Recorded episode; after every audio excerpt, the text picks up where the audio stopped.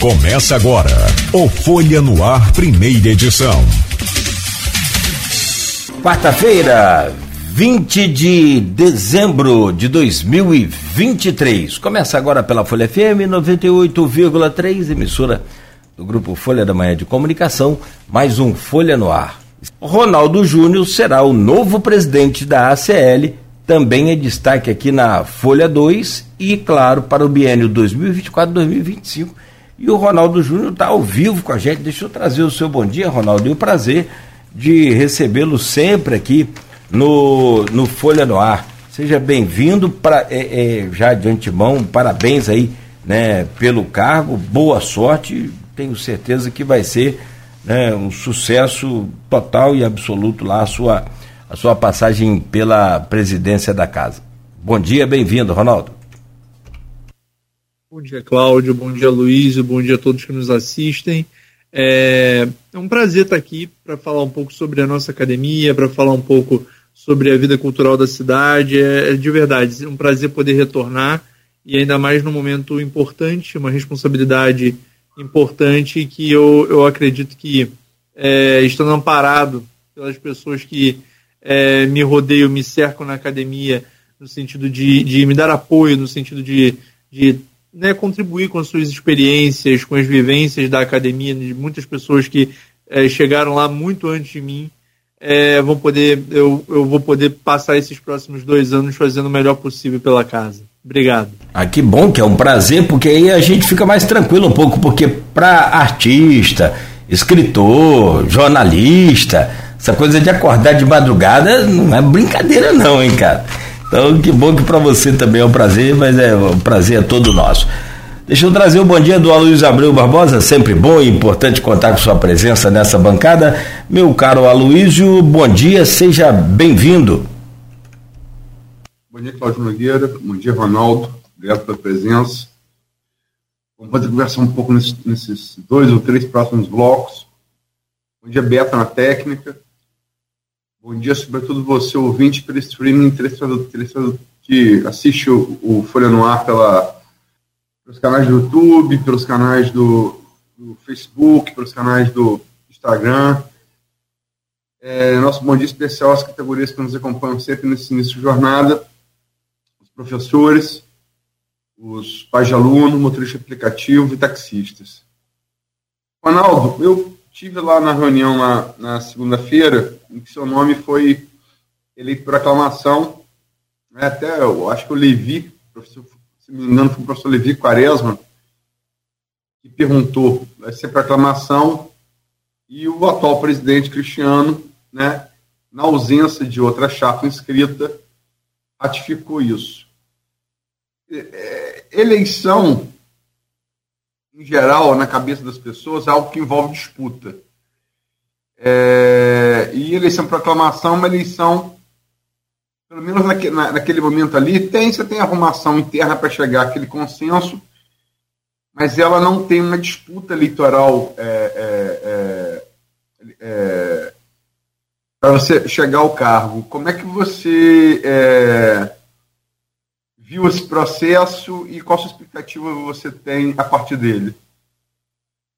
Então, tradicionalmente a ACL, no caso, desde que eu estou lá participando ativamente enquanto acadêmico, né, desde 2018, mas bem antes até, né, em conversas com o Wellington Paz, com vários outros acadêmicos, observo que já é uma tradição a ACL não contar com essa disputa, né,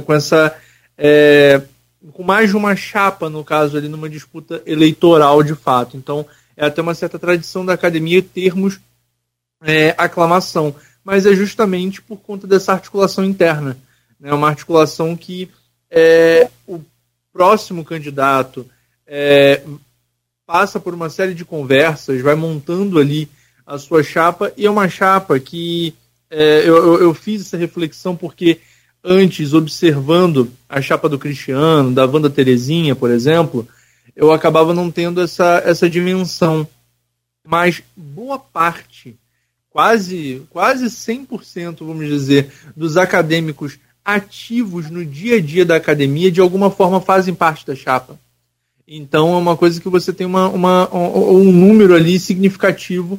Você tem que ter no mínimo 15 acadêmicos participando da chapa, e normalmente nós temos ali em atividade, por conta, né, das questões de disponibilidade, de saúde e de tudo mais, a gente tem ali cerca de 20 a 25 no máximo participando. Então a gente tem essa participação, essa adesão em grande maioria dos acadêmicos a uma chapa. Então a gente também tem esse apoio. A partir desse apoio chega-se à eleição por aclamação, nesse caso, né, de chapa única normalmente.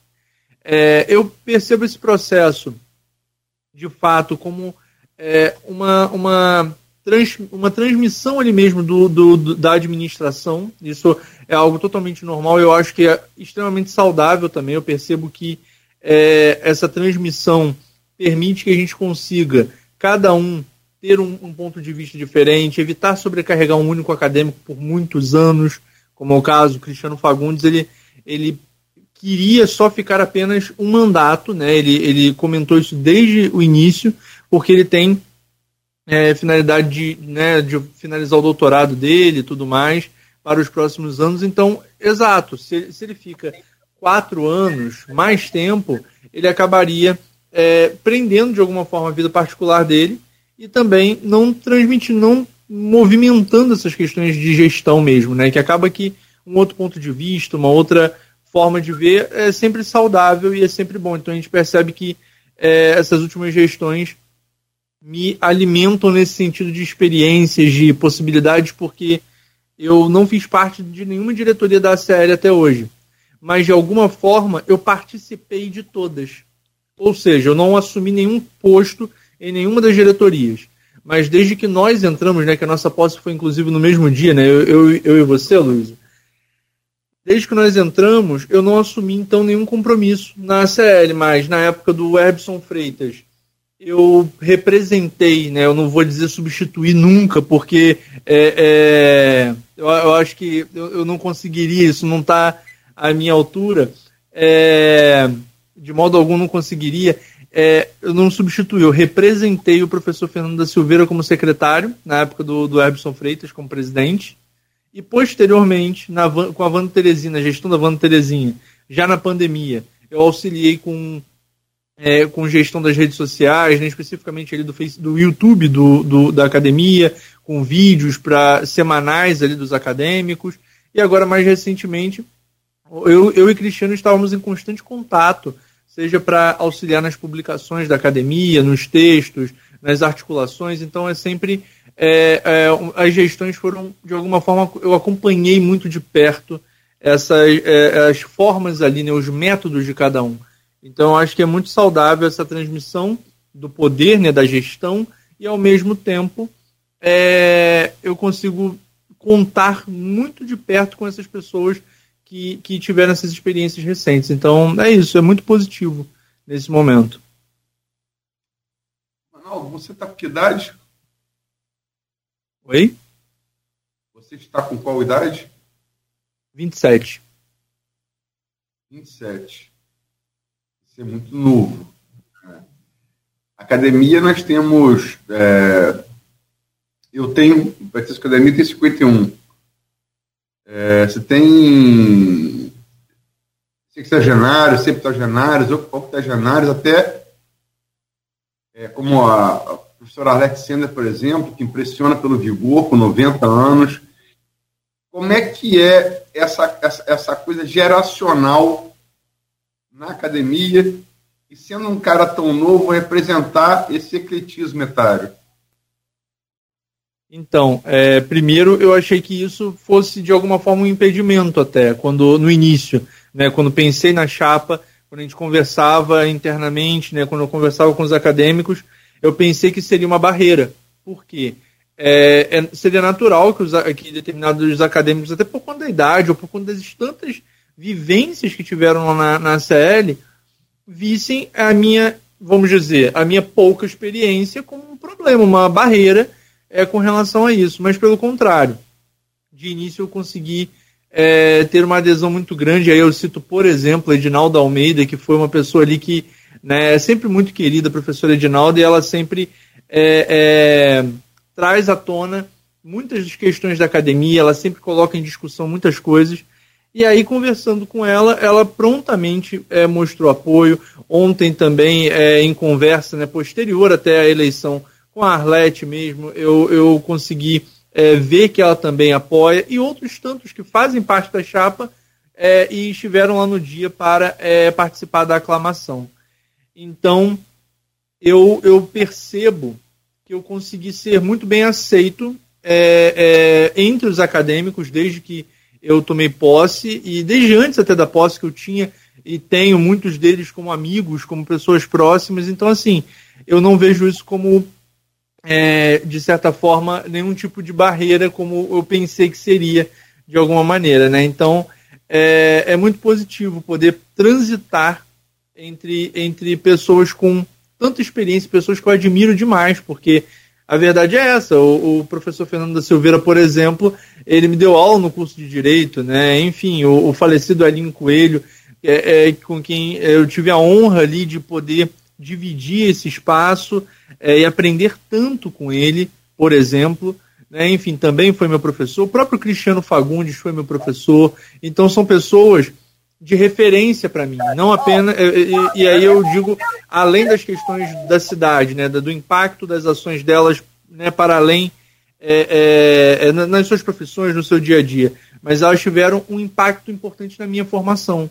Então, estar com elas ali no dia a dia é também uma forma de poder reverenciar, ver de perto, acompanhar e ter o prazer dessa companhia. Eu vejo muito dessa forma.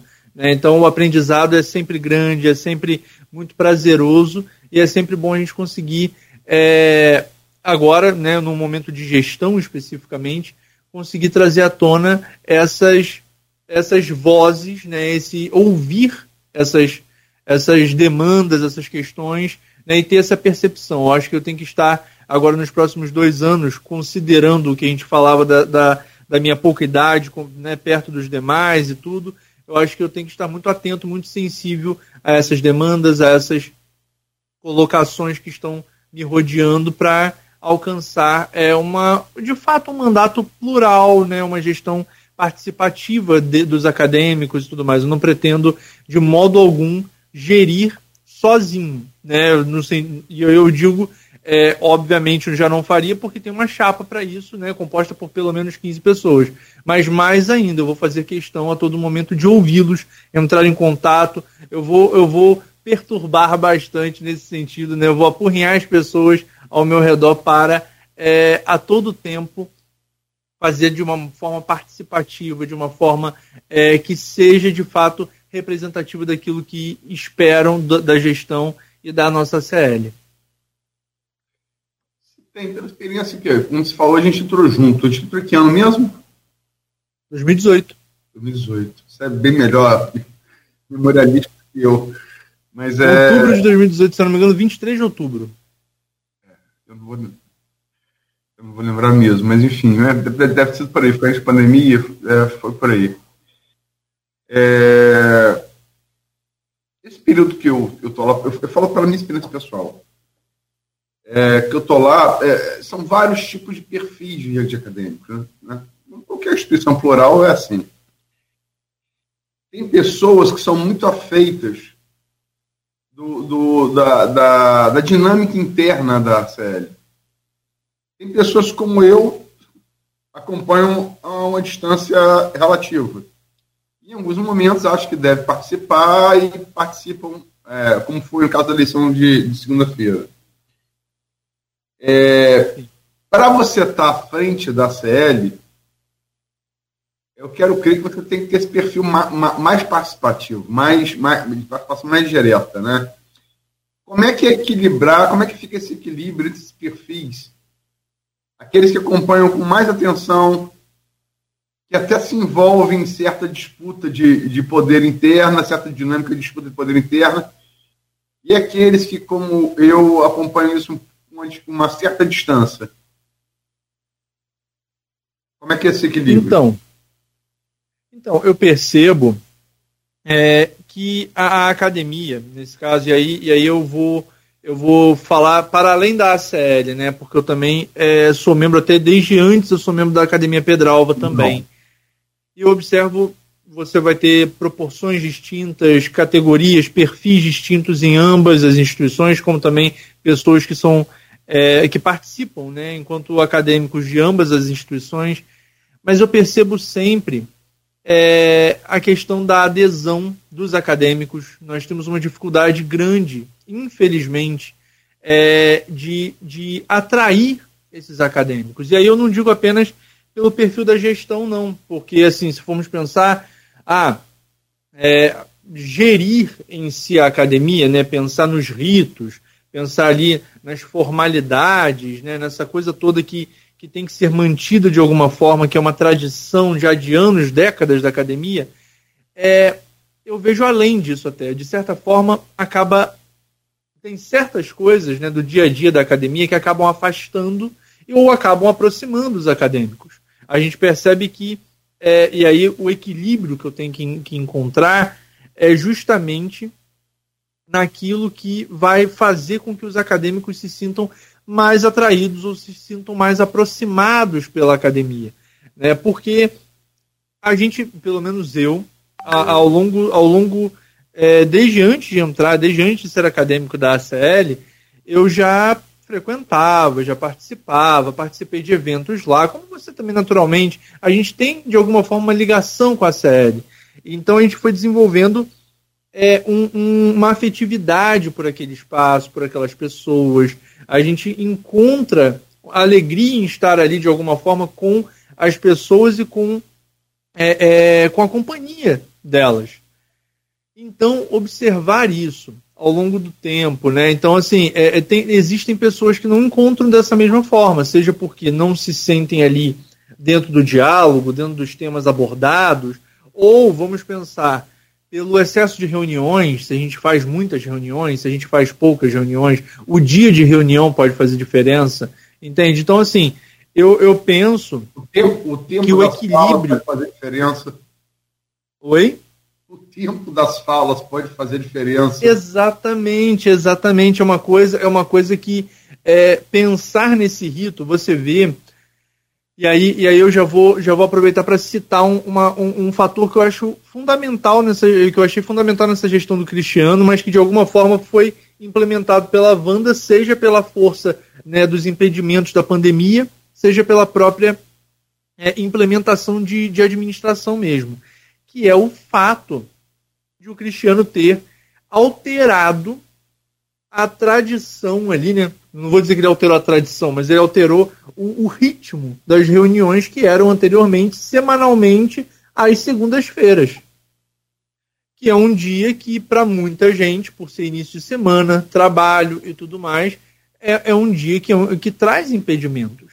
Então eu concordo totalmente com ele quando ele, ao invés de fazer toda semana uma reunião que acaba muitas vezes esvaziando até de sentido, se formos pensar, o motivo de estarmos reunidos. Porque quando você se reúne toda semana com as mesmas pessoas, às vezes para falar as mesmas coisas, vai ter uma hora que as pessoas vão perder a motivação de estar ali, porque vai ser repetitivo, vai ser enfadonho.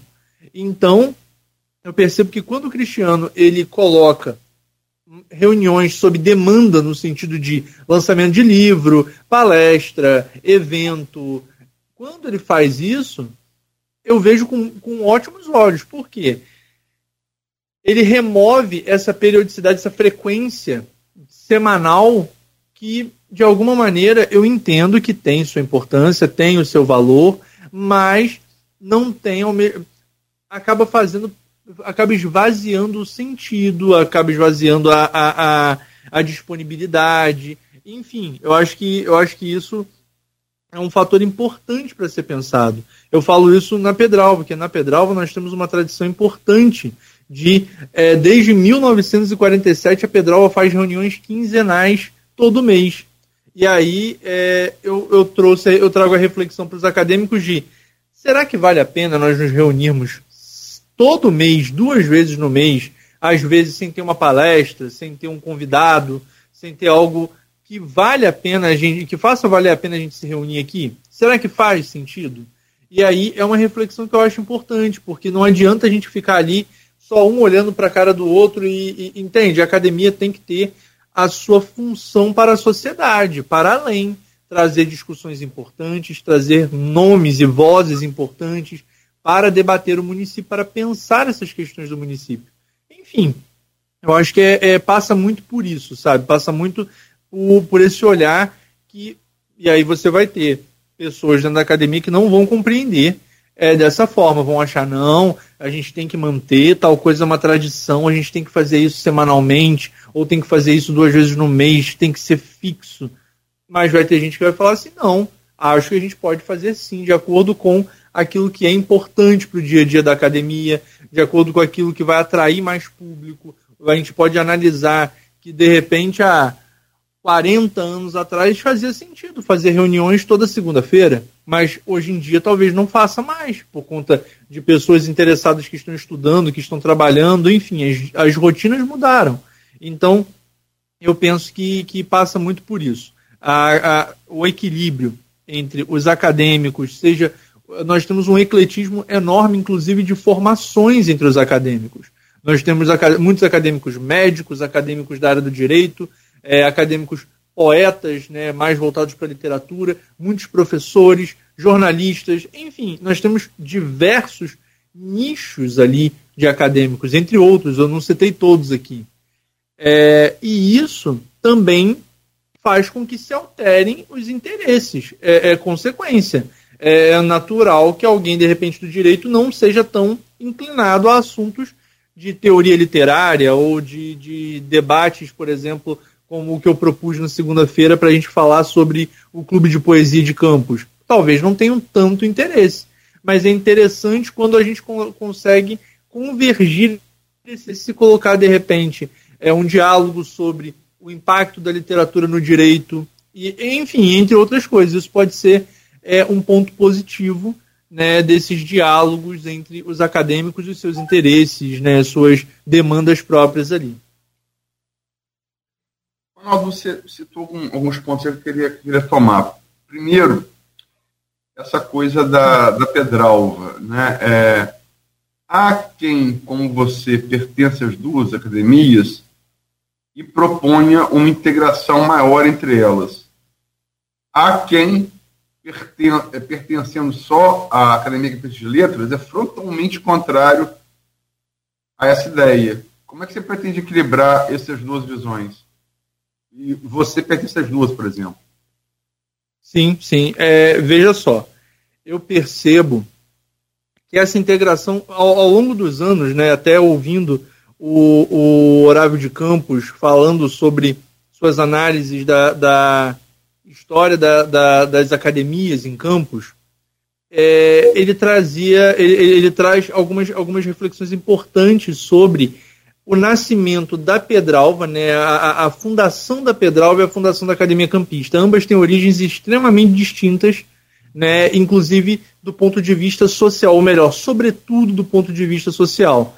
A gente percebe que a Academia Campista está voltada ali sobretudo para uma certa elite intelectual da época, e que a Pedralva, por sua vez, era inclusive vista como uma academia muito mais, como é que ele trouxe um termo pejorativo que era falado na época da fundação, se eu não me engano, os negrinhos da Pedralva, algo do tipo. Ele trouxe isso numa palestra na Academia Pedralva, que era um termo utilizado nesse contexto de tornar pejorativo, trazer um peso negativo para a Academia Pedralva. Né, justamente por ter sido uma academia de letras fundada, curiosamente, numa oficina de bicicletas, fundada por pessoas ali que não eram parte de uma elite intelectual nem econômica da época, enfim. Mas isso, na minha visão, ao longo dos anos, e aí a gente chega nos dias de hoje, foi mudando de uma forma bem, bem específica. Né? Então a gente consegue hoje ver, assim como historicamente também, diversos membros da Academia Campista que são também membros da Pedralva e membros da Pedralva, né, consequentemente ali, né, vice-versa. Só que eu vejo que não é apenas na origem que nós temos distinções. Eu acho que as distinções da origem devem ser, de fato, reduzidas, porque são distinções, na minha opinião, de nível social mesmo, né? Até em um certo ponto de exclusão até. Mas eu defendo sim a inclusão de ambas as academias, o diálogo de ambas, mas percebendo que a natureza de uma e da outra tem uma distinção. Como eu disse, a Academia Campista de Letras ela tem diversas profissões envolvidas nas tantas áreas ali do conhecimento que acabam convergindo para as letras, né? E aí, nesse caso, nós temos letras, em Academia Campista de Letras, nós temos letras num sentido mais amplo possível, né? Falando assim no sentido, nós temos médicos, escritores, economistas, jornalistas, professores, enfim. Enquanto na Pedralva, em grande maioria, nós temos poetas, trovadores, artistas, daí eu falo de ser de letras e artes. Então eu percebo que a Academia Pedralva, de alguma forma, suas reuniões elas são muito mais voltadas para temas ligados a questões de arte e saraus, normalmente sim. Enquanto na Academia Campista de Letras, eu acho que eu desde que eu entrei, eu nunca vi um sarau.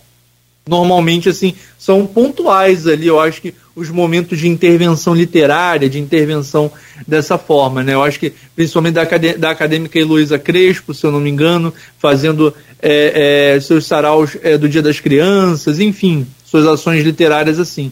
Então eu percebo que temos naturezas e atuações distintas nesse sentido, né? E aí essas questões vêm desde a origem, mas também chegam nos dias de hoje.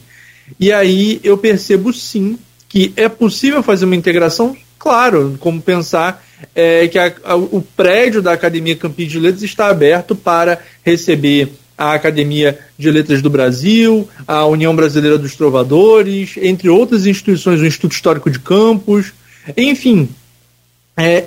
O prédio em si está aberto, o diálogo está aberto, mas aí temos que pensar as questões individuais, claro, eu acho que isso não se mistura, né? Tanto de gestão quanto de valores, princípios a serem levados, ouvir os membros. Claro, a Pedralva vai ser sempre para mim uma referência, porque eu conheci diretamente a gestão, faço parte inclusive da gestão enquanto secretário ainda hoje, mas além disso, eu percebo que isso pode ser uma experiência a mais que eu posso replicar para a ACL, mas guardadas as devidas proporções e funções, né? Ou seja, formas de levar para a sociedade. São distintas e isso eu não acho que deve ser modificado nesse sentido.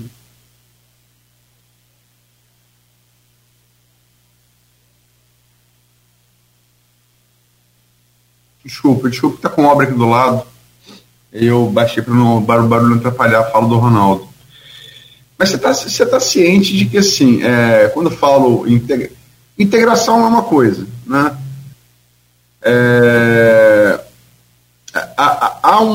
Há dentro da ACL um movimento refratário à, digamos, a absorção de uma coisa pela outra, de quadros pelo outro. E até concordo com isso, essa definição do Horácio, mas a gente falar assim, o Vasco da Gama foi o primeiro clube negro, o Fluminense perdeu Didi porque Didi era negro, não entrava na trade social, foi o Botafogo. É importante, faz parte da história, mas não quer dizer muito bem o Fluminense e o Vasco de hoje. Sim, exatamente. Você tem ali o que se fala da principal diferença, por exemplo, se fala da poesia, né?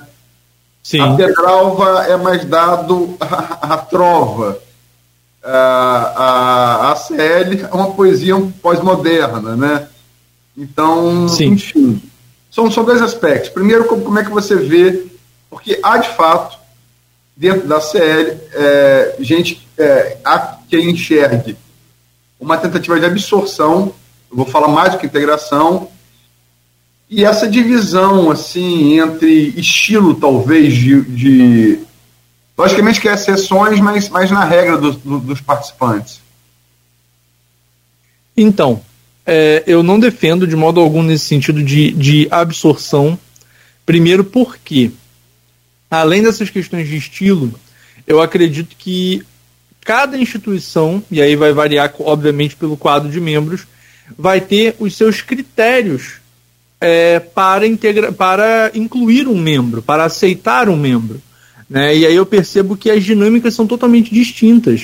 Você vai observar que na Pedralva, por exemplo, nós temos uma tradição de os acadêmicos valorizarem muito quem namora a casa, né? Quem frequenta muito, quem está ali muito perto, e isso não necessariamente está vinculado a uma tradição literária ou algo do tipo, né? Faz parte de uma dinâmica de valorização da presença, né? Desses fatores que às vezes vão agregar muito, às vezes não vão agregar tanto, né? E digo do ponto de vista literário, artístico, né? Dos trabalhos que são feitos. Mas, ao mesmo tempo, na ACL nós temos um rigor muito mais específico. Eu participei de poucas eleições de membros desde que eu entrei, mas eu consigo observar, sim, uma forma muito criteriosa de análise, de falar com as pessoas, né, que estão interessadas. A gente observa isso, a gente vê que não foram tantos, desde que nós entramos, não foram tantos os membros que entraram, né, que foram aceitos pela academia. Então, existe não uma... enquanto a Pedralva valoriza muito, e talvez... Eu acho que essa valorização da Pedralva tem a ver também com a sua história de cerca de 20, 25 anos atrás, quando a Pedralva esteve praticamente a ponto de fechar, com 1, 2 membros participando apenas, entende? Com principalmente o José Salles levando ali boa parte dos trabalhos nas costas, realmente, para poder conseguir fazer a academia sobreviver. Hoje em dia, isso de alguma forma também tem um reflexo, esse medo... E que eu acho que é totalmente natural, pensando na história das instituições, que é uma instituição com quase 80 anos, a Academia Pedralva. Existe uma preocupação da manutenção dos trabalhos, de como é que a gente vai fazer se as pessoas pararem de frequentar e tudo mais. Enquanto na Academia Campista existe uma circunstância diferente. A Academia Campista ela busca preservar quem é que vai entrar aqui, quem é que vai participar por conta disso. E não apenas a questão de preservação das ações cotidianas ali, da presença. Às vezes, entrar um membro que não tem tanta disponibilidade, mas que vai conseguir contribuir fora das reuniões, vale muito a pena, tem um valor imenso. E, de fato, eu percebo esse valor. Né? E aí a gente vê que os acadêmicos ponderam sobre isso, em ambas as instituições, só que cada uma com critérios distintos. Então, por isso, essa questão dos critérios me faz crer que não devemos, de modo algum, misturar essa coisa de, não, temos que absorver uma instituição pela outra, porque ambas... Não, eu acho que uma coisa é a academia, as academias, na minha visão, e aí eu incluo 3, no caso, não apenas a Pedralva e a ACL, mas também a academia bem mais recente, né, que é a Academia de Letras do Brasil, completou, acho que 5 anos este ano.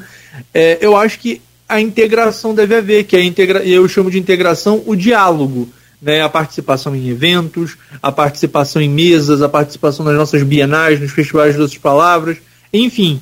Agora, pensar em misturar o quadro de membros, eu acho inviável e não defendo isso nem de longe, porque eu acredito que os critérios de admissão são distintos e, por isso, devem passar pelo crivo dos acadêmicos que estão ali no momento, que viveram as tradições recentes, que viveram a história da academia. Então, eu acho que passa muito por isso, sabe? São coisas que não se misturam, pelo menos não na minha visão, não para mim. Não tem essa coisa de, não, eu vou, porque eu faço parte de uma instituição, acho que todo mundo que está aqui tem que vir para cá, ou alguma coisa do tipo. Não acho isso. Eu acho que as pessoas devem tanto estar ali por se sentirem bem estando ali, como também participando desses critérios mais específicos para conseguir admitir seus membros.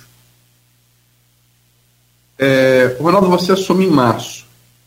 É um mandato de biênio, como é normal em várias instituições. Qual avaliação você faz do legado de Cristiano nesses últimos 2 anos? E quais são seus principais objetivos nos próximos 2 anos? Então, eu acho que os principais legados, né? Eu vou citar alguns, porque eu também, nesses últimos 2 anos, eu acabei, por conta da conclusão do meu curso de letras no IFE, eu acabei ficando muito dedicado à minha vida acadêmica, também à minha vida profissional, né, ao meu trabalho especificamente, e acabei não lidando tanto, né, com o dia a dia de algumas reuniões, de algumas palestras que foram feitas. Né, mas sempre participei dos debates e dos processos de decisão que o Cristiano trazia à tona, né, trouxe à tona ali nos grupos, nas reuniões marcadas, enfim. Eu percebo que os dois principais são, primeiro, a mudança do ritmo de reuniões, que eu achei, que eu já até mencionei aqui, e eu acho que talvez o maior de todos e mais interessante, que já havia iniciado antes, mas que o Cristiano ampliou, até por sua atuação em diversas instituições de ensino superior daqui de Campos, é a integração da Academia Campista de Letras com a universidade. Eu acho que esse é um legado que deve ser mantido e deve ser ampliado até. Eu preciso, e aí é um desafio, eu vou contar inclusive com o próprio Cristiano, naturalmente, com outros membros que fazem parte, né, que transitam por essas instituições, sobretudo as instituições que eu não conheço, que eu não tive convivência ali no interior dessas instituições.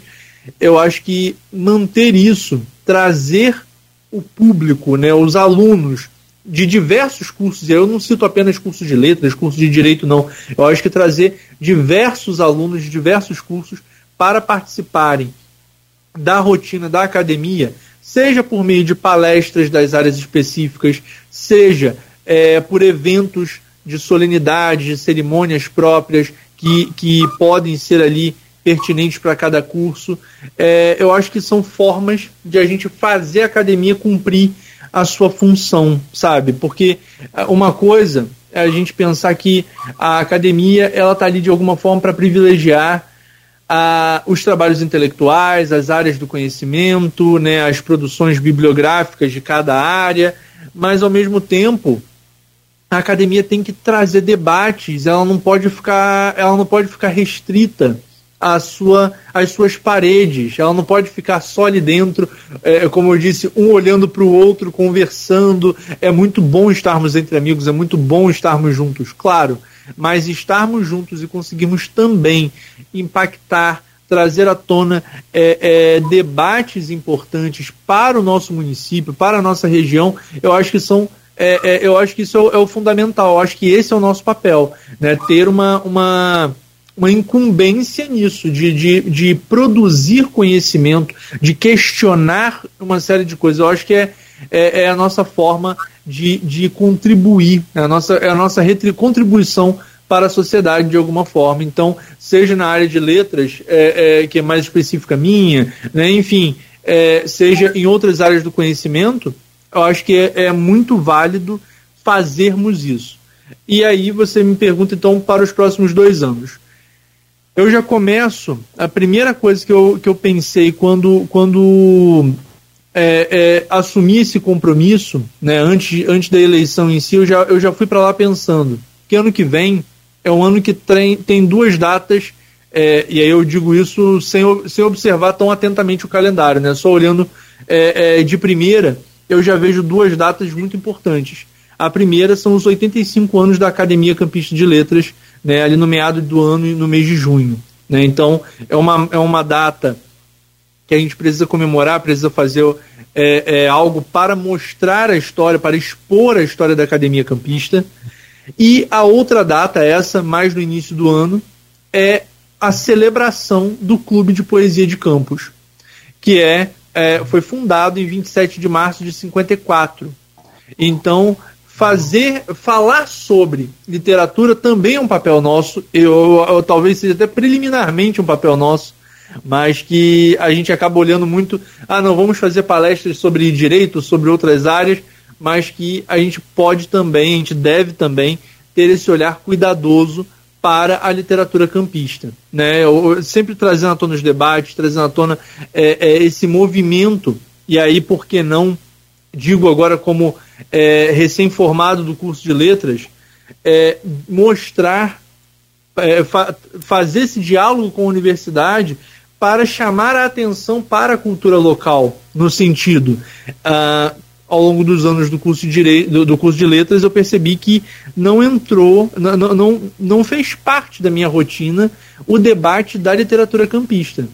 Então, por que não trazer à tona, né, e aí por conversas institucionais mesmo, trazer à tona alunos do curso de letras, seja por horas acadêmicas, seja pela possibilidade de fazer atividades acadêmicas mesmo, de produção de alguma forma, trazer esses alunos para debaterem literatura campista, e aí especialmente o modernismo em Campos, que é o caso do marco que eu citei do Clube de Poesia, né, que foi a instituição, né, o grupo que produziu a revista Horizonte 22, ali no final de 54, e que é um marco na produção literária de Campos, que antes servia a uma tradição muito específica da literatura, e tem ali o seu ponto de virada nessa década de 50, né, e depois surgem diversos outros movimentos, né, e aí eu poderia dizer que até os dias de hoje estão surgindo diversos outros movimentos para transformarem essa literatura produzida em Campos,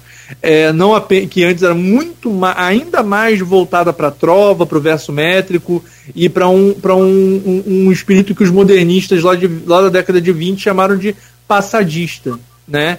Então, pensar essas questões literárias, pensar a nossa história da literatura campista, eu acho que é algo que está na minha visão para os próximos 2 anos. Claro, sempre dando abertura para as demais áreas do conhecimento, para a gente conseguir fazer eventos, lançamentos de livro, permanecer com as atividades e ampliar. É isso que eu pretendo, permanecer com o que o Cristiano, com o que a Wanda fez, e ampliar para esse olhar também mais amplo para outras questões.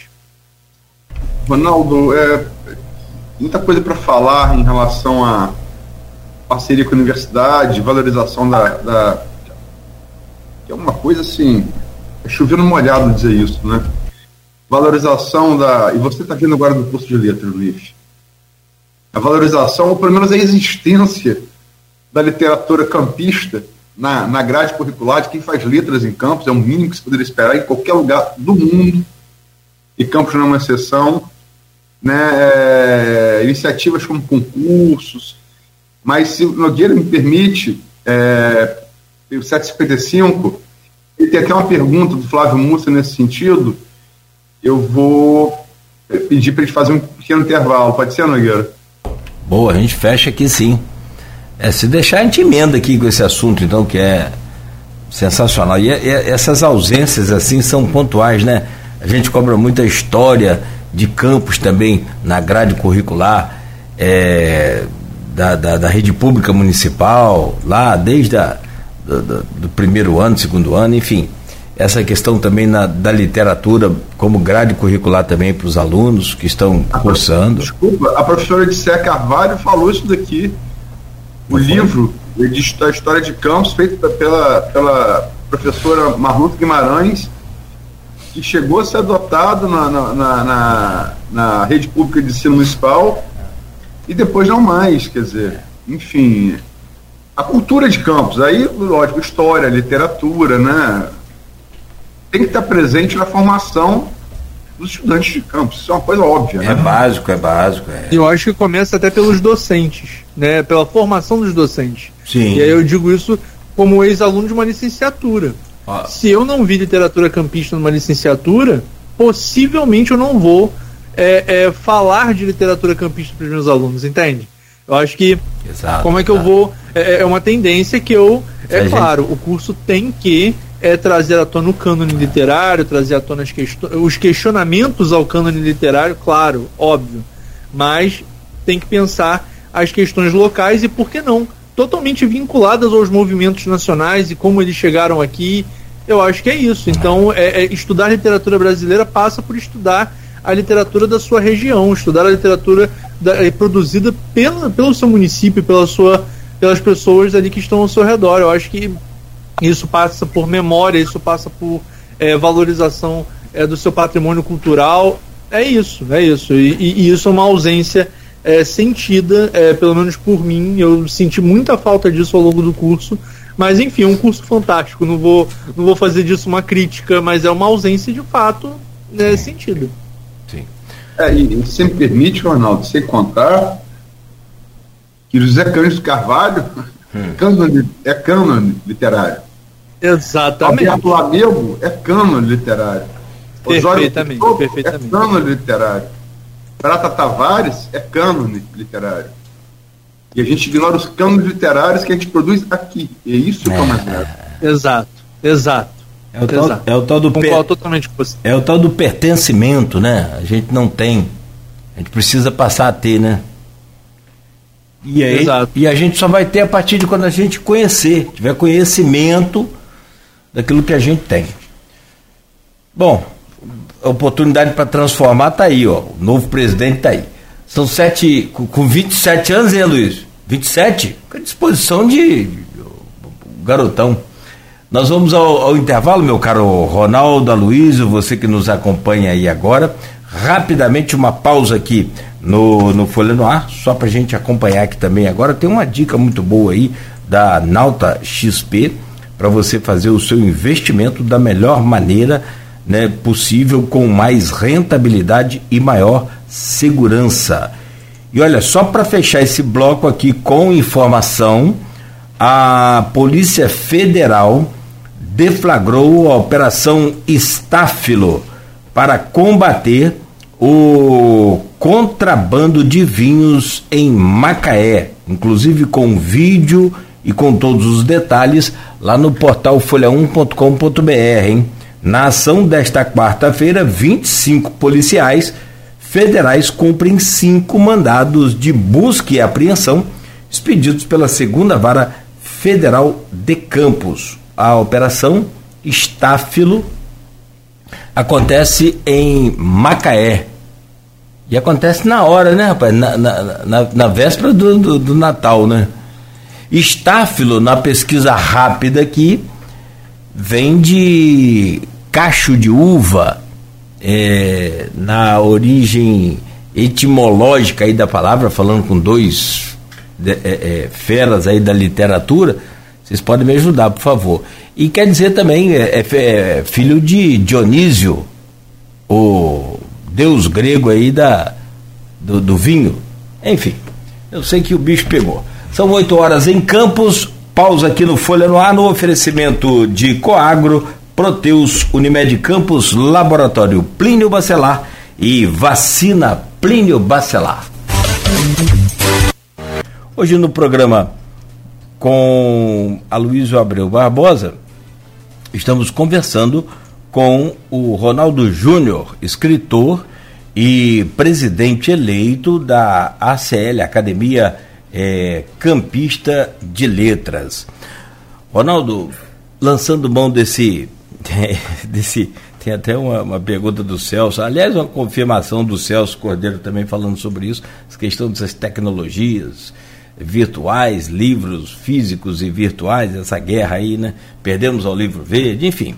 Mas tem uma pergunta que vem lá do grupo de WhatsApp, falando dessa tecnologia, que é do blog Opiniões, do Aloysio Abreu Barbosa e desse programa, e vem do médico Flávio Mussa.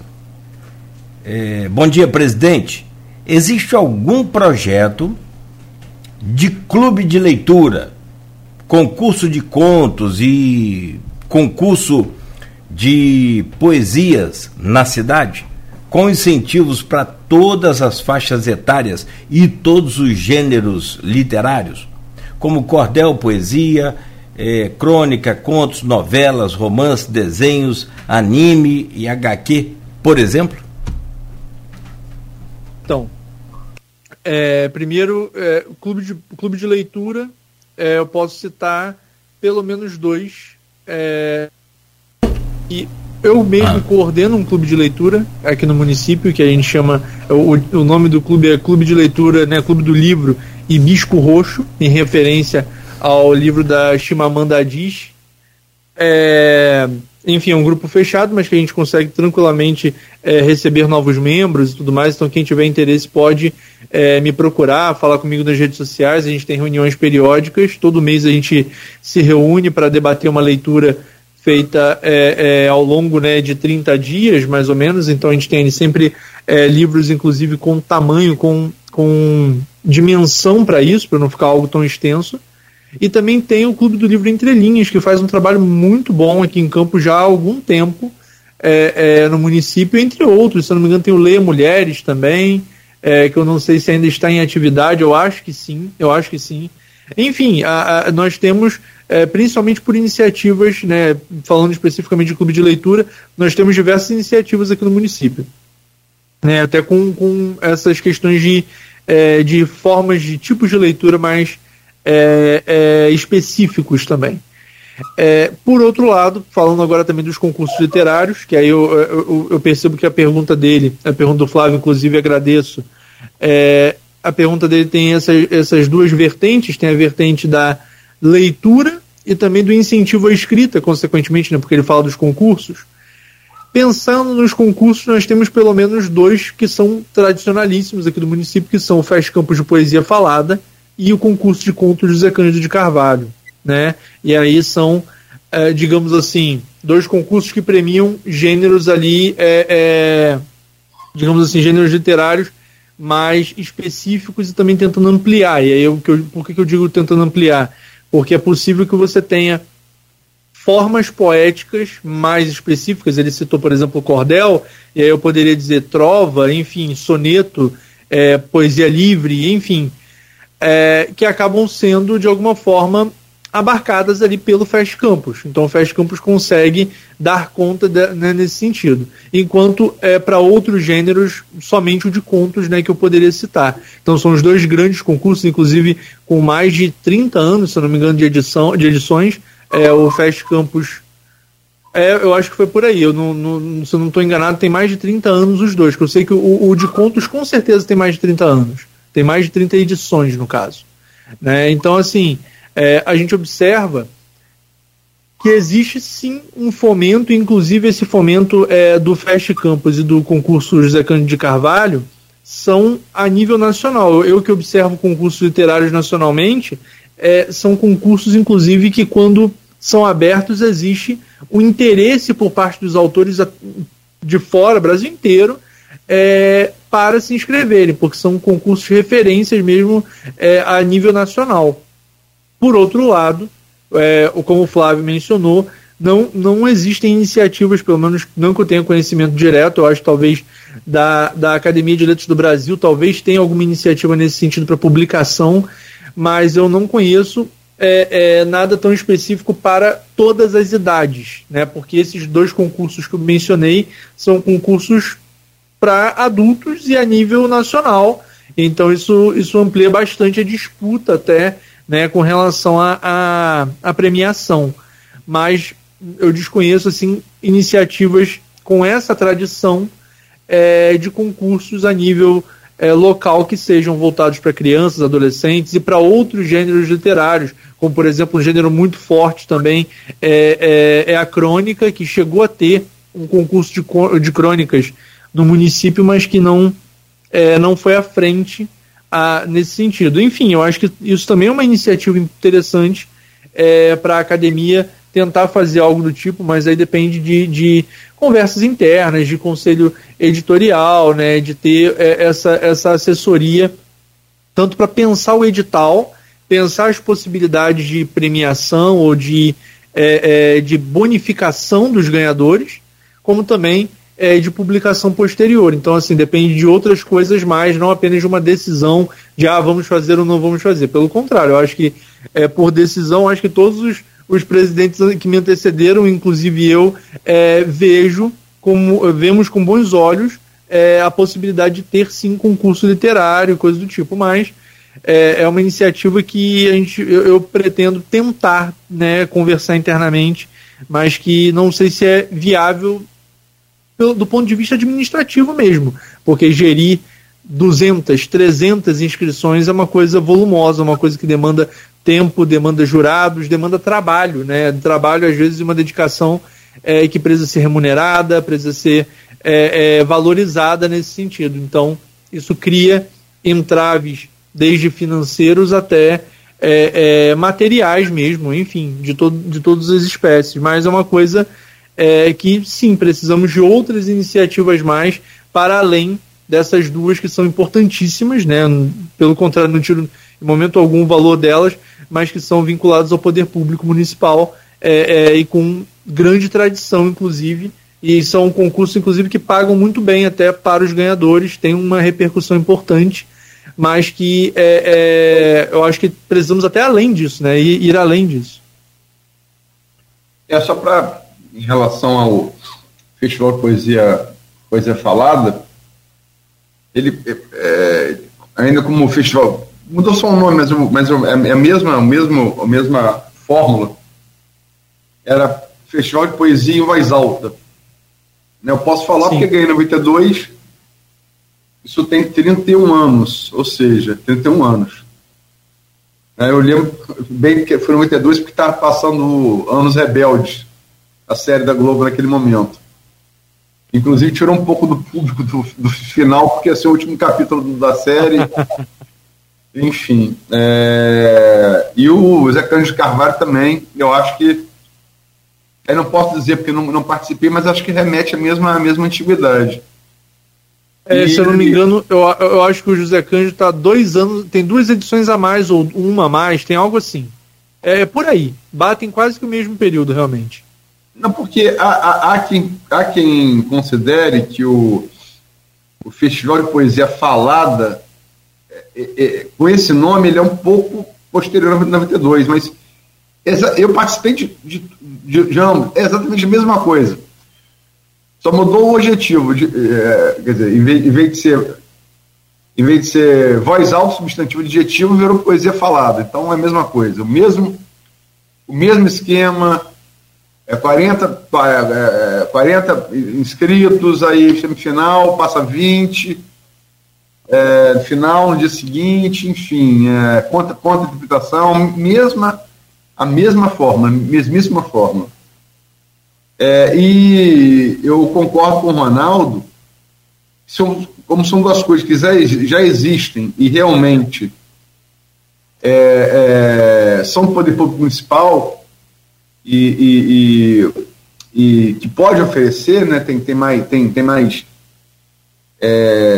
disponibilidade financeira para isso, pode oferecer uma premiação, né, em dinheiro, isso torna esses festivais muito atrativos, embora eu ache que o grande pecado de todos esses festivais é não promover edição de livro.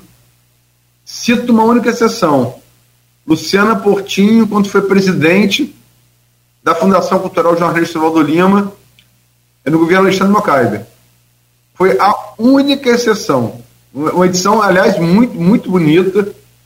Guardo, tem trabalhos meus, um poemático que tirou terceiro lugar. E não porque tem poema meu, a edição é muito bonita, mas foi a única. Dos anos 90, do século XX, até os anos, a década de 20 do século XXI, foi o único período em que se publicou os trabalhos finalistas, né? Agora, Ronaldo, em relação ao trabalho com as universidades, você está vindo agora de uma graduação em letras, onde você fez seu TCC em cima de uma poeta que não é de Campos, mas, assim, viveu a vida inteira em Campos, né? Escreveu sobre Campos, o Paraíba, na obra de Lúcia Miners, eu acho que é mais eu poético do que a própria Lúcia, né? É o protagonista da obra dela. A conheci também em festivais, tive a oportunidade de conhecê-la. Ela trabalhou na Folha da Manhã também, onde eu a conheci. E no entanto, a gente, como falou no final do bloco anterior, a gente se ressente de ter na graduação dos alunos de letras, uma dedicação maior à obra de autores de Campos, né? Sendo o IFE o maior curso de letras de Campos, né? Era de esperar que isso fosse feito. Ele estava conversando aqui no intervalo, se falou que existe na FAFIC, no curso da FAFIC, fundado pelo professor Joel Melo, uma matéria ligada à literatura de Campos. Fala um pouco sobre essa demanda e a partir da sua experiência com Lúcia no IFE. Então, eu vou começar pela Lúcia, então, porque eu acho que a iniciativa, claro, é do Adriano Moura, nesse caso, né, da pesquisa sobre a Lúcia Miners. Essa iniciativa parte do Adriano Moura, que, como autor local, como uma pessoa que valoriza essa questão, essa questão de analisar a literatura local, ele submeteu um projeto de pesquisa, né, voltado, mas aí com uma vertente, com um recorte específico, que é um recorte da ecocrítica, que é uma forma específica de análise literária, né, pensando ali os elementos da natureza não humana na literatura, de que forma eles se manifestam, né, e aí você vai ter diversas expressões literárias que analisam, que apresentam esses elementos da natureza não humana como eu posso dizer, de uma forma como se fosse só um pano de fundo, só uma coisa de passagem, só um referencial espacial ou só de relance. Mas existem outras obras, porém, né, que acabam trazendo como eu posso dizer, um protagonismo, como é o caso da obra da Lúcia, como você mencionou.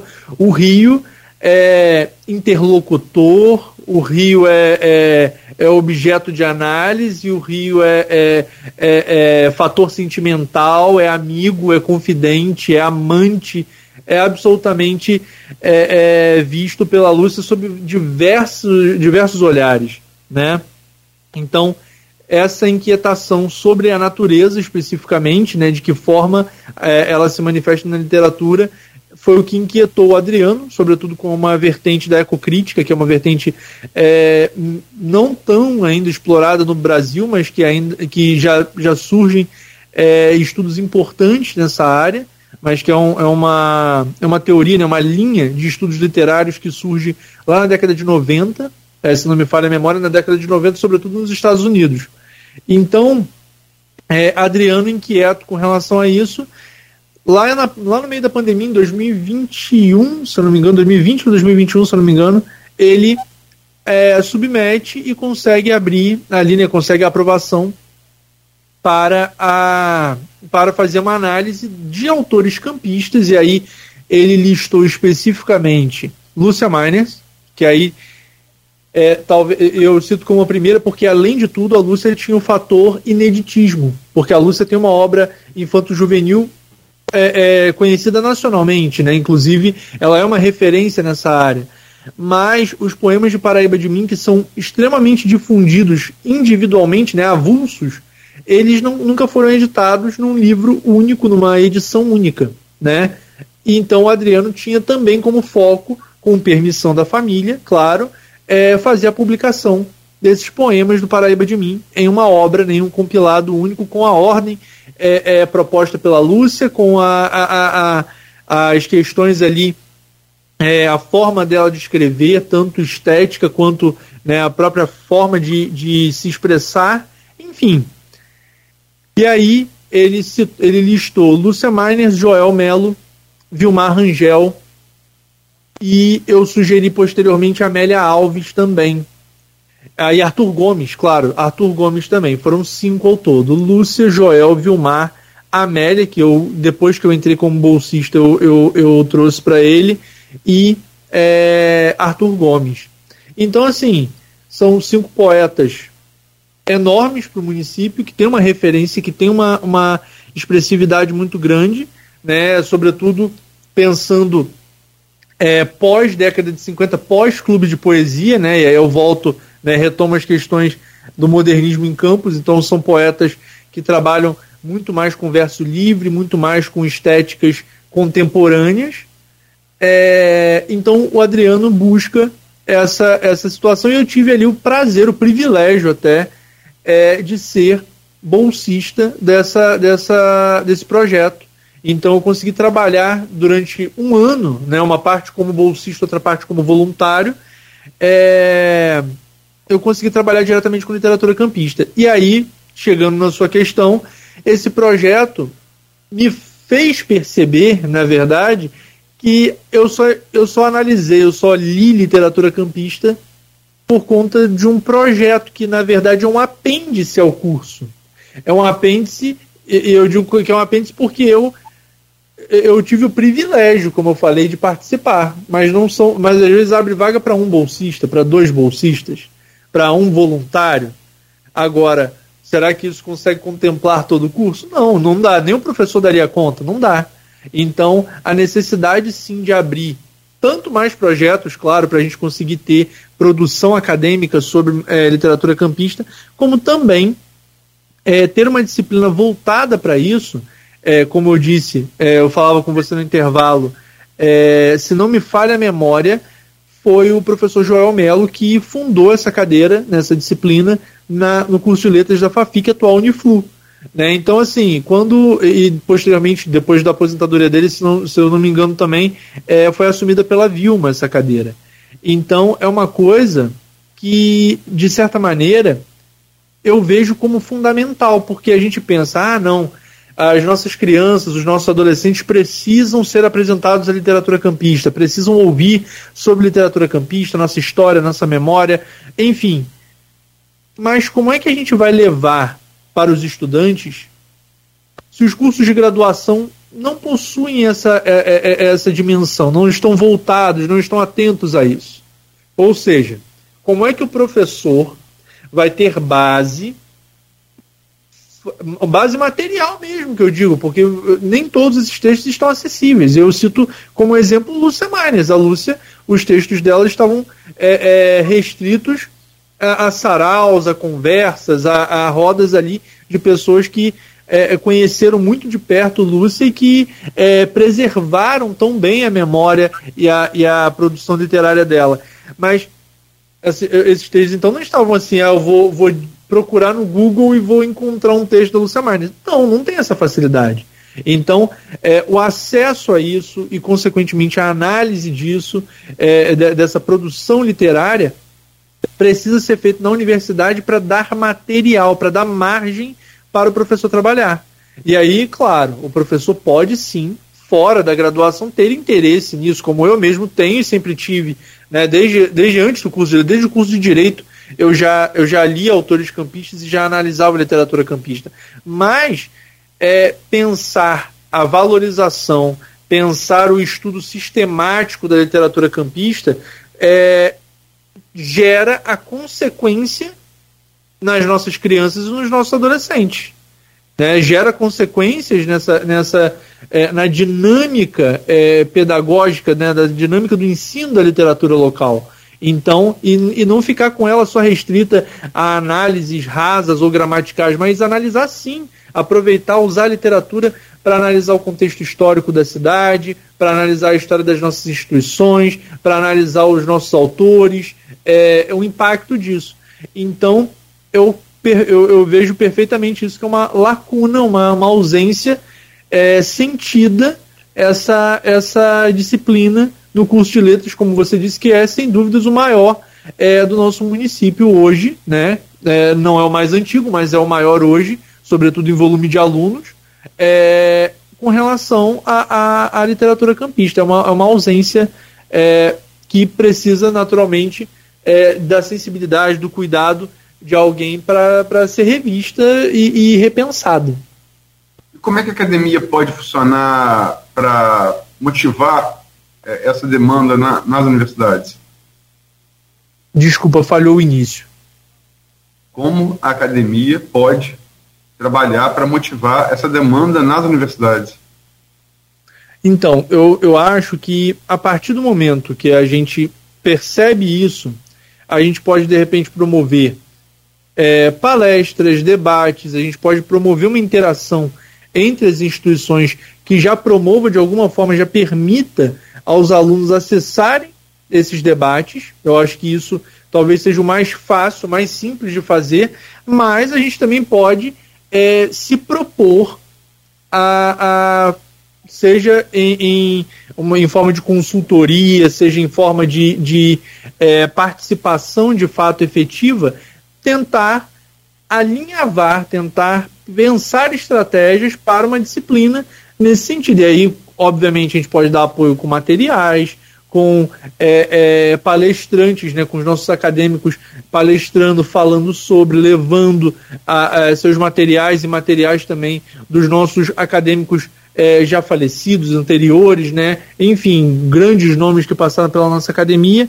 Então eu acredito que sim, é totalmente viável a gente conseguir. E aí eu acho que os bons exemplos nesse caso obviamente devem ser replicados, observar como foi o processo na FAFIC de implementação dessa disciplina para levar para outros cursos, e não apenas no IFE, outras iniciativas também que tenham na cidade, seja fora do curso de letras, de repente como uma disciplina eletiva para outras graduações, para outros cursos, seja dentro do curso de letras como uma disciplina formal ali dentro da grade. Eu acho que é muito necessário e válido que a gente, inclusive, esteja disponível para trazer esse diálogo e essa importância. É mais uma forma do que, como eu dizia antes, é mais uma forma de a academia cumprir a sua função com a sociedade, sair dos seus muros, das suas paredes e dizer, olha, estamos aqui de fato contribuindo, fazendo nossas atividades. É isso, é uma maneira de ter essa contribuição social. E por que não no ensino médio também, né? Sobretudo no público. Perfeito, eu concordo totalmente. Ronaldo, a academia, ela que participou dessa eleição, você foi o nome, no processo ali de discussão, né, de debate, o nome... de consenso, foi falado no nome do Adriano, a academia, quer dizer, o Sérgio Arruda já chega compondo aí a nova diretoria. A academia, ela é difícil falar, porque a gente, você falou, a gente já trocou em 2018, não é isso? Isso. Mas ela tem, talvez inspirada pela Academia Brasileira, pela BL, ela tem procurado se tornar um pouco mais plural e abarcar nomes assim, importantes da nossa literatura. O Adriano é um caso, né? Dramaturgo, poeta, professor do IFE. O Sérgio Arruda, que há anos, o recifense que adotou Campos e há anos está lá no curso de letras, sobretudo na pós-graduação de cognição e linguagem, lá na UENF. Qual a importância desses novos quadros para a academia, para a pista de letras? Então, isso me faz lembrar um texto em que eu refleti exatamente sobre isso no último ano, quando o Adriano Moura toma posse, em dezembro de 2022, eu escrevi para o blog Extravio, né, que é o blog no portal da Folha, que eu mantenho, eu escrevi justamente pensando nisso, né, a função da academia, inclusive, em reconhecimento às vozes da sua literatura, né, da literatura local. Então eu penso que a chegada de nomes como Adriano Moura, que é uma referência, né, e aí eu digo isso como ex-aluno, não apenas no curso de letras, eu fui aluno do Adriano, ele foi meu professor de redação de língua portuguesa no curso de Direito, lá na Cândido Mendes, lá em 2014. Adriano, ele tem uma obra reconhecida, uma obra premiada, uma obra que vai além da poesia, do conto, da crônica, ele vai para o teatro, ele vai para a linguagem cinematográfica. O Adriano, ele consegue transitar pelas linguagens e pelos gêneros com muita facilidade e com conhecimento, com formação, com embasamento, com crítica. Eu vejo que recebermos uma pessoa como o Adriano na academia é uma forma de reconhecer, de cumprir também uma função, porque, assim, a academia ela tem uma dimensão de reconhecer, né, de respaldar. Não que a pessoa precise, não é uma questão disso, não é uma obrigatoriedade de modo algum, mas a academia ela respalda, ela reconhece ao integrar, né, ao eleger essas pessoas, ela reconhece o mérito dos seus trabalhos, das suas criações. Então, reconhecer o trabalho do Adriano, eu acho que engrandece, eu vejo que engrandece a nossa história recente na ACL. Eu vejo. Porque é mais uma voz que vem a somar, na minha opinião, com relação à literatura contemporânea, e não apenas à literatura técnica, não apenas à literatura específica, né, de cada área do conhecimento, mas à literatura criativa, à literatura artística, né, à literatura talvez com o seu sentido mais específico da palavra literatura. Né? Então, assim, eu percebo isso. Em contrapartida, você também menciona o Sérgio Arruda, outro grande nome, sobretudo dentro da universidade. Né? Adriano também é um grande nome dentro da universidade, mas o Sérgio, com um reconhecido trabalho acadêmico, nas áreas, né, do mestrado, dos cursos de graduação e pós-graduação, como você mencionou. Enfim, eu acho que são vozes que têm um olhar para a contemporaneidade, que trazem oxigenam, de alguma forma, a nossa instituição. Então, isso parte da conversa que a gente estava falando, que a gente estava tendo antes, que é a conversa de a academia tem o seu método próprio de recepcionar, de eleger as pessoas, mas é um método próprio que precisa sempre ser revisto pelos próprios acadêmicos. A gente não pode só pensar, eu sou do direito, então eu vou só colocar pessoas do direito, eu vou sempre pensar nisso, ou eu sou da Pedralva, por exemplo, vou sempre votar em pessoas da Pedralva. Não, eu acho que a cada eleição, a cada questão, a gente vai observar os nomes que estão ali, cotados, né, que se candidatam, e pensar essas dimensões, pensar qual é a repercussão de reconhecimento que a gente dá para essa pessoa, e além disso, como é a contribuição que essa pessoa vai trazer ao longo dos próximos anos. E eu não digo apenas por participar de uma diretoria ou participar de alguma outra forma, mas a produção de conhecimento que essa pessoa traz, qual é a dimensão dela, e como a gente pode reconhecer e valorizar isso. Eu acho que isso é importante. Vocês me ouvem? Perfeito. Sim, só puxando bem. Acho que só que o problema para te ouvir era o Gustavo Sofiatti. Mas iniciando o Gustavo Sofiatti explica muita coisa. Ronaldo, são 8h40. Ronaldo? Luísio, você me ouve? Agora sim, Voltei. Onde eu parei? Que caiu minha internet, eu acho. Eu troquei de rede aqui. Não. Tá falando que são 8h40, a gente está se aproximando do final do programa. Quer dizer, a gente sempre é praxe, né? Passagem de ano, já estamos no dia 20 de dezembro. Projetar o ano que se inicia, né, está prestes a se iniciar, mas quer dizer, você vai assumir agora em março, no terceiro mês do ano, um biênio. Eu já fiz essa pergunta, mas você falou de maneira mais genérica. Você tem algum projeto objetivo que você pretende tocar na série a partir do próximo ano, com perspectivas até 2025? Então, projeto mais específico, que de fato eu acabei falando genericamente antes, né? Primeiro, eu acho que o primeiro caso que eu cheguei a mencionar também, que é a valorização dessas datas específicas, né? Sobretudo ali o Clube de Poesia, trazer, por que não, talvez um ciclo de debates, trazer talvez um momento, né, de comemoração para isso, e aí, por que não, pensar em alguma maneira de intensificar o movimento da poesia, da criação poética dentro da ACL, seja, de repente, com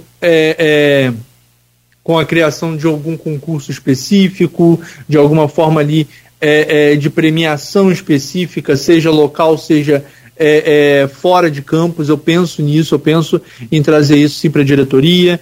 Penso também especificamente na proposição, que isso é sempre algo que tem que estar no nosso radar com relação à ACL, com relação às nossas instituições, que é a Bienal do Livro de 2024 e, consequentemente, o Festival Doces Palavras, cuja curadoria é assinada também pela ACL, né, em 2025.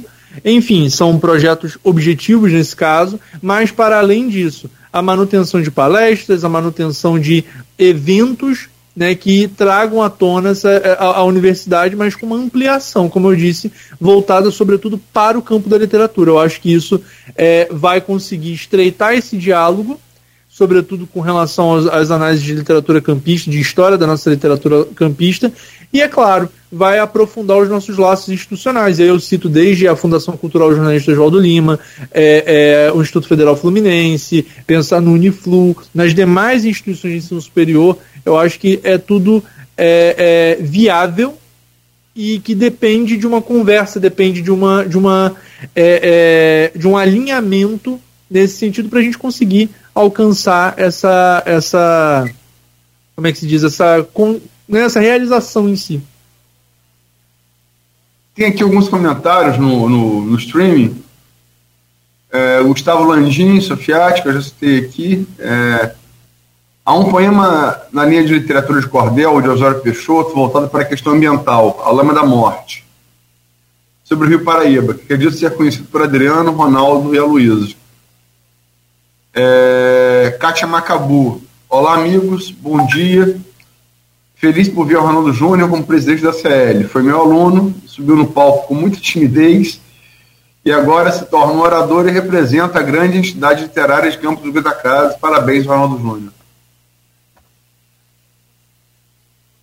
Para mim, como Kátia ressaltou, com muita timidez, porque para mim, eu acho que o palco é para quem tem o talento para o palco. Eu prefiro ficar com os bastidores escrevendo, acompanhando, eu prefiro isso. E percebi isso na prática, percebi isso no dia a dia mesmo. Obrigado, Kátia e Gustavo Sofiatti, pelos comentários. Obrigado, Kátia, pelo carinho. Cadê? Você vai virar agora para a chave para a política, né? Quer fazer uma final, já é reta final. É tipo cadeira elétrica, né? Chegou aqui, tem que apertar o cinto. Ronaldo, eu só queria, se for possível. Hein? Desculpa, Luiz. Ah, tá. Não, se for possível, deixa eu colocar um tema aqui para Ronaldo dar uma avaliada, dar uma opinada. No último dia 5 agora de dezembro, foi aprovado na Câmara Federal a proibição, foi aprovada a proibição, ou seja, foi brecado, né, o uso da linguagem neutra nos documentos oficiais. Uma das funções das academias, a Academia Brasileira de Letras, a Academia Campista, é manter a língua, né? A nossa língua, a língua mãe, né? Como é que você vê isso da linguagem neutra? Você falava aí mais cedo sobre tecnologia, sobre mudança, comportamentos, essa coisa toda, sobre as reuniões, né? Se um tempo atrás precisava, hoje não mais, preciso estudar isso tudo. Enfim, como é que você vê o uso da linguagem neutra, né? Dentre todos os usados, principalmente o todes, só para quem está ligado na gente aí se antenar na conversa. Então, primeiro, de fato, a terminologia, a linguagem neutra, apesar de muito difundida, ela acaba até passando por um certo problema conceitual, né? E aí os linguistas e as pessoas especialistas, mais especificamente nessa área, que me corrijam se eu falhar em alguma coisa nos comentários, mas a minha visão sobre isso, né, eu estou totalmente aberto ao diálogo com relação a isso, minha visão sobre isso, primeiro, parte de uma certa falha conceitual, porque você fala em linguagem neutra, só que neutralidade, a palavra neutro é uma coisa esquisita, porque não há linguagem neutra, não há discurso neutro. Todo discurso é imbuído de posicionamento e de sentido específico. Quando eu falo de uma certa forma, quando eu me posiciono de alguma forma, já não há neutralidade. Eu entendo que não é nesse caso a neutralidade está se falando no sentido de ampliar, né, a representatividade. Então a gente pode falar em linguagem inclusiva, né? Então eu acho que especifica mais o sentido, mas de fato a palavra, o termo linguagem neutra é muito mais difundido, até muito mais falado nesse sentido. No mais, eu penso que a língua, de alguma forma, ela vai acompanhar os processos sociais que nós vivemos. Então ela vai mudar, ela vai agregar palavras, ela vai trazer novos significados, ela vai alterar o que a gente falava há 20, 30 anos atrás como pejorativo, agora pode ser elogioso, pode ser. Então a gente consegue alterações, porque é do dia a dia do falante, é do dia a dia da pessoa que usa a língua, né? Então a linguagem inclusiva, ela sim é ela é um mecanismo viável, pensando nas questões, nas demandas de grupos que não se sentem representados de alguma forma quando você fala bom dia a todos. E aí você usa o masculino como genérico, como plural, para englobar a todos, né? Todos e todas. E aí, no final das contas, a linguagem inclusiva, apesar de eu ter, por conta de prática mesmo, certa até dificuldade de incluir no meu discurso, porque eu acabo, no modo de falar, eu acabo não raciocinando dessa forma, mas enfim, eu acho que ela é importante de ser pensada nesse sentido, ela é importante de ser vista. E aí, quando você traz essa notícia do último dia 5, essa aprovação, eu acho, primeiro, que isso passa por um vazio, sabe? Isso passa por uma situação de ter um alinhamento político, e aí, novamente, nada neutro, né? Um alinhamento tão específico que, assim, o que preocupa as pessoas que pensam, né, contra a inclusão e a diversidade e a pluralidade, né, de gêneros, né, de orientações, enfim, o que preocupa, né, nesse sentido, essas pessoas.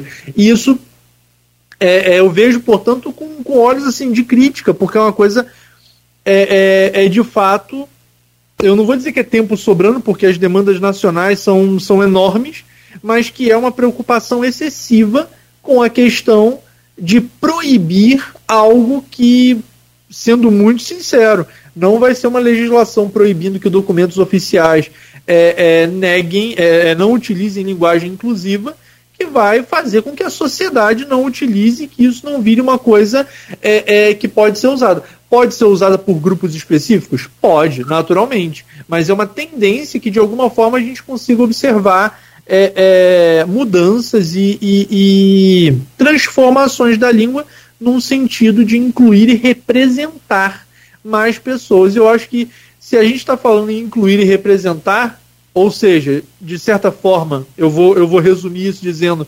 respeitar o outro dentro da sua dimensão pessoal e suas orientações, seu gênero, enfim, a forma como o outro se reconhece, que mal há nisso? Enfim, e de fato, aí puxando para a academia, por que não? Acho que isso é um debate importante para a academia. Isso é algo, de fato, e aí pensando na Academia Brasileira de Letras, que tem o seu vocabulário ortográfico da língua portuguesa, coordenado pelo Evanildo Bechara, enfim, nós temos naturalmente, de alguma forma, uma tendência a se debruçar a nos debruçarmos sobre isso, né? Porque, de alguma maneira, essas instituições, assim como a universidade, assim como os cursos de letras, eles são, de alguma forma, guardiões, né, de um patrimônio, né, de uma análise linguística importante, né? Assim como os estudiosos, os filólogos, os linguistas, eles são guardiões desse patrimônio que é a nossa língua, e que eu acho que ela deve ser analisada, estudada, observada, né, mas Proibida, eu não sei, eu acho que se fosse um discurso excludente, um discurso desrespeitoso, um discurso que premia desigualdades e alarga desigualdades, eu acho que seria muito mais, muito mais não, seria sim reprovável e não um discurso que tende a incluir, seria reprovável como acaba sendo. Pode entrar um pouco nesse debate, porque a gente fala língua latina, né? O que é o português? Português foi latim, ele veio derivando, virou ali ibérico, uma origem comum com o castelhano, como o próprio Chico Buarque fala, é um idioma periférico do castelhano, né? O português. E era uma língua oral, não era uma língua com fundamento de língua escrita. Chega um grande autor, Luís de Camões, faz uma grande obra, Os Lusíadas, fundamenta a língua. O que era o italiano? Italiano era uma gíria, era um neologismo de latim. Você pega um grande autor, Dante Alighieri, escreve Divina Comédia, fundamenta a língua, você passa a ter o italiano. O que é o francês? Era um neologismo de latim. Você pega uma grande peça de cavalaria, a Canção de Rolando, fundamenta o francês enquanto língua literária. O que era o alemão? O alemão era a língua oral de bárbaro, nem latino era. Você pega um camarada que vai traduzir a Bíblia pela primeira vez para uma língua não latina, que é Lutero, associa a regra de latim ao alemão falado, que dá muito problema até hoje, palavras alemães enormes se dão por essa incompatibilidade, né? Palavras alemães, e fundamenta o alemão. O que era o inglês? O inglês era uma mistura de francês com latim, de latim com alemão. Você pega a outra tradução da Bíblia, Bíblia do Rei James, pega um grande autor, William Shakespeare, fundamenta aquilo como língua. Esses processos são naturais, esses processos não são impostos. Esses processos demandam, sobretudo, um gênio desse quilate, que eu citei aqui alguns. Vou citar uma língua oriental. Na Pérsia se fala farsi. Sabe por que se fala farsi na Pérsia e não árabe? Porque existiu, no século XII, um grande poeta chamado Rumi, que escreveu em farsi e fundamentou aquela língua numa grande obra. Então, isso é histórico. Isso você não pode criar um passe de mágica, porque virou politicamente correto. Se caminhar naturalmente assim, que seja. Porque senão, sinceramente, a diferença da linguagem neutra, a linguagem inclusiva, o esperanto criado por um médico judeu chamado Zamenhof é uma só. Ele tinha noção do que fazia, né? Acho que é só isso. Se for natural, se agora imposto, você não pode nem proibir e nem impor. Vai se falar assim. As duas coisas estão erradas e fazem parte do mesmo problema. E partindo disso, Aloysio, dizer se algo vai ser, se algo vai vingar linguisticamente, se algo vai pegar linguisticamente, só a história dirá. Só o tempo dirá e os processos sociais. Você não tem como... Foi o que eu disse, não é uma lei, uma canetada que vai dizer, olha, um documento oficial ou determinado tipo de publicação não pode ter esse tipo de linguagem, de expressão nesse sentido. Isso não vai mudar absolutamente nada. E nem o contrário. Nem a imposição de que não tem que ser dito dessa forma, tem que ser feito dessa forma. O que eu penso com muita naturalidade, com muita tranquilidade, a língua muda. Eu acho que você só tem que observar. Aí eu digo, na minha área, né? Tenho que observar essa mudança e aí, de fato, observar como é que esse processo vai se dar. E é muito interessante observar como você listou diversos processos de formação de línguas na sua fala. São belíssimos de serem vistos, às vezes não tão belos porque demandam imposições, colonizações, guerras, né? Mas que quando se dão por conta de um contato social que transforma um idioma muito mais voltado para a vertente oral, como é o caso do latim vulgar, e acaba gerando, a partir desse contato social, outros idiomas, claro, pela conquista, pela imposição do Império Romano.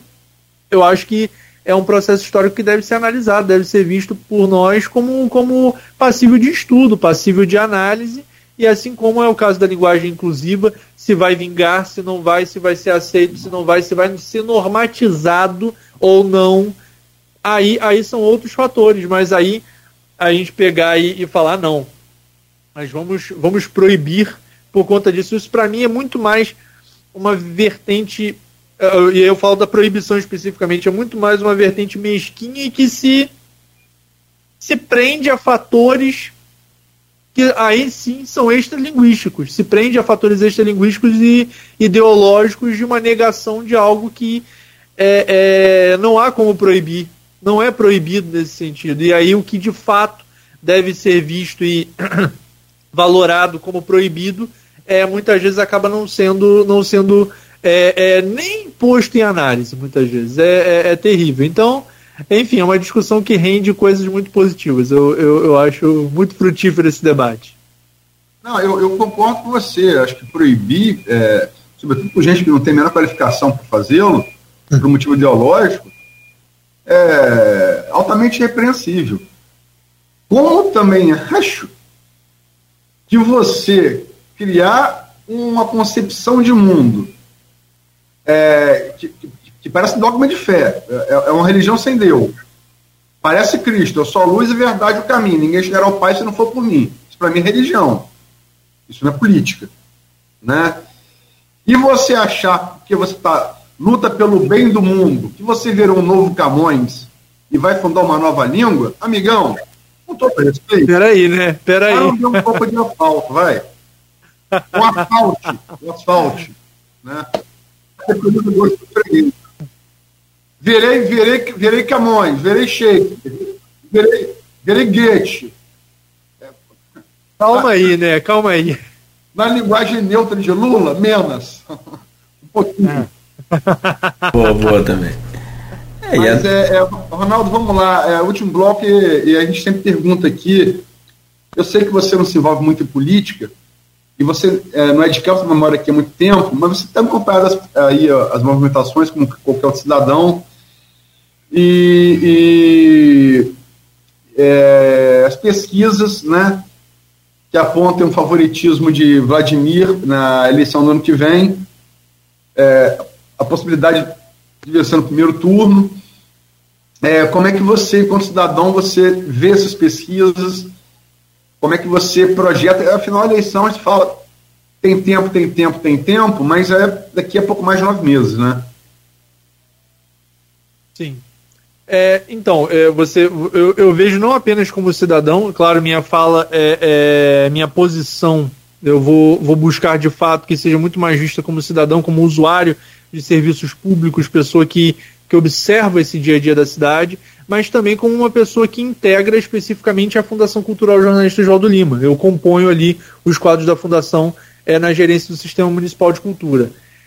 Observar esses fatores, né, e aí eu digo desde uma série de mudanças, de implementações, de políticas que vêm sendo feitas desde o ano de 2021, e aí eu falo com mais conhecimento de causa, especialmente da cultura, né, porque faço parte não apenas dos conselhos municipais, né, não apenas coordeno, como de alguma forma faço parte ali do Copan, e faço parte diretamente enquanto conselheiro do Concultura, né, do Conselho Municipal de Cultura.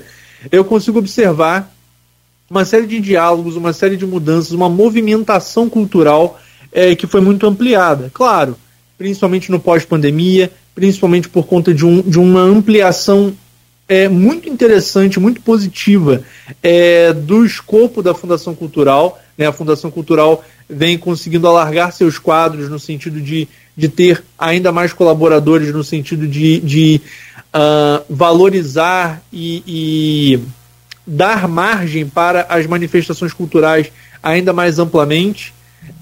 Eu vejo como positivo o movimento, e aí eu falo principalmente dentro da cultura, né, que é o que eu vivencio no dia a dia, vivencio também pensando nas liberdades, inclusive de criticar, de falar, de ter uma voz própria. Eu percebo um diálogo muito bom com relação à gestão de que eu faço parte, né, e aí eu falo da estrutura organizacional da Fundação Cultural. Então eu vejo sim uma tendência, né, eu analiso que existe sim essa tendência de se seguir o que está sendo demonstrado nas pesquisas. Claro, eleição é uma coisa que pode mudar do dia para a noite, eleição é uma coisa que, como você disse, o tempo que temos até lá diz muita coisa, muda muita coisa, mas a gente também observa uma série de ações positivas de fato, que trazem um impacto significativo por parte do poder público da gestão atual e, como eu disse, com conhecimento de causa mais específico dentro da gestão da cultura do município, que vem tendo ações assim, históricas, muito positivas mesmo, um diálogo. E aí eu falo como participante de um cargo que é um cargo que ele tem um diálogo muito grande, muito específico com a sociedade, né? Porque a gerência do Sistema Municipal de Cultura, além de lidar com editais, com questões burocráticas, com políticas culturais, com plano municipal de cultura, eu lido diretamente com os conselhos municipais, que são uma porta de entrada da sociedade, um diálogo mais intenso da sociedade com a gestão da cultura do município. Então, assim, eu consigo observar uma disponibilidade, como eu posso dizer, um interesse, uma vontade política, por que não, em dialogar, em participar dos processos. Eu vejo quantas vezes eu vi pessoas de dentro da fundação, da gestão, se desdobrando para algo acontecer, algo que talvez sequer fosse visto, se não fosse a vontade daquela pessoa ali, o interesse em de fato fazer, né? Eu vi ali, e aí eu cito desde a presidente Auxiliadora Freitas até a Kátia Macabu, que agora há pouco fez um comentário, que participou dentro da estrutura da Fundação como minha chefe imediata até o ano passado.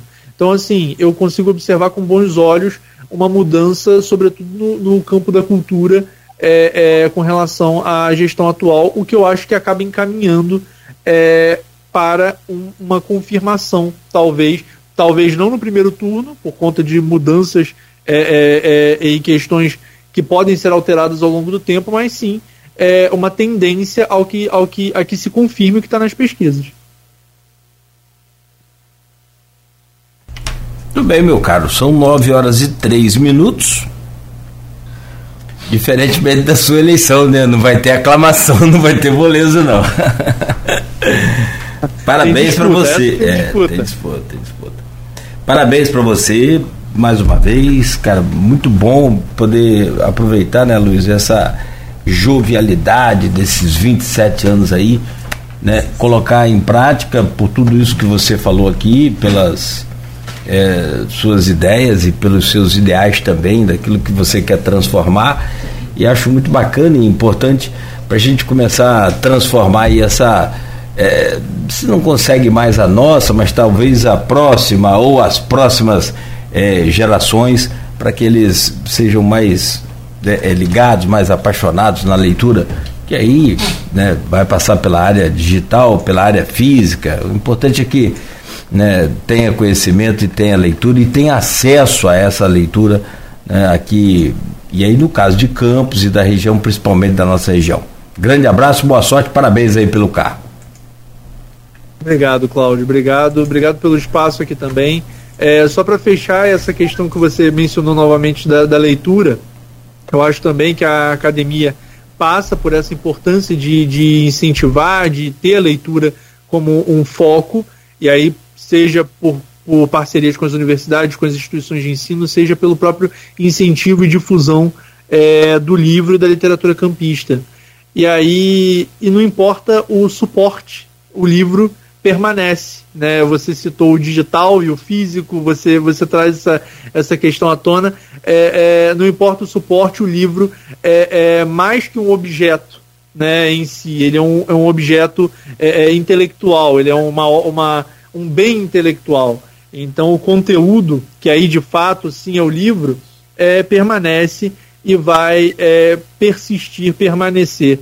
E aí, seja sobre linguagem neutra, seja sobre literatura em tempos digitais, eu acho que a gente pode trazer à tona o Belchior, que ele fala em uma música, você não sente nem vê, mas eu não posso deixar de dizer, meu amigo, que uma nova mudança em breve vai acontecer. Então, as mudanças, elas acontecem, elas estão presentes, a gente, de alguma forma, eu acho que com muita curiosidade, com muita boa vontade, a gente deve observar, analisar, criticar, né, ter um posicionamento sobre elas e trazer essas ponderações, como a gente fez aqui hoje, seja sobre linguagem inclusiva, seja sobre essa importância da leitura. Fechou muito bem. Sou apaixonado do Belchior. Meu caro, na obra dele, claro. Meu caro Aloysio Abreu Barbosa, bom dia, muito obrigado por hoje também e até amanhã, quinta-feira. Fica à vontade, claro, para fechar aí com o nosso presidente. Desejando sucesso, Ronaldo, agradecer pela entrevista de hoje. Né, em relação ao que ele pontou no final, eu acho que qualquer mudança bem-vinda, desde que... O que é mudança bem-vinda? Nem toda mudança é bem-vinda, né? Cuidado com transformação, porque você pode fazer uma árvore virar cadeira, mas uma cadeira voltar a virar árvore, você não consegue. Exatamente. Por isso que a mudança vem acompanhada de uma crítica, de uma ponderação sempre necessário. Cuidado para onde você está indo, porque...